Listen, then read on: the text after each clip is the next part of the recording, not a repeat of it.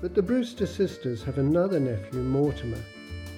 He's the drama critic for the city newspaper, and he's always considered himself quite sane. Until tonight.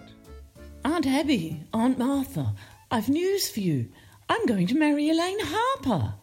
Oh, Mortimer, how nice! Our minister's daughter.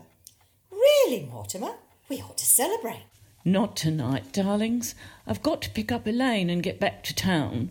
I have to cover a play tonight. Oh, well, I do hope it's something you like for once. Mm, what, what's the name of it, dear? Murder Will Out. I bet I can write the review without even seeing it. Oh, I always said you were talented, dear. Same old tripe. When the curtain goes up, first thing you see is a dead body. Well, maybe you won't actually see it. It'll be hidden somewhere, like in this window seat. Then someone will come in, walk on sort of casually, lift the cover of the window seat like this. Ah! Ah! Why, Mortimer, dear, what is the matter? Aunt Abby! Aunt Martha! There's. There, there's a d- dead man in there.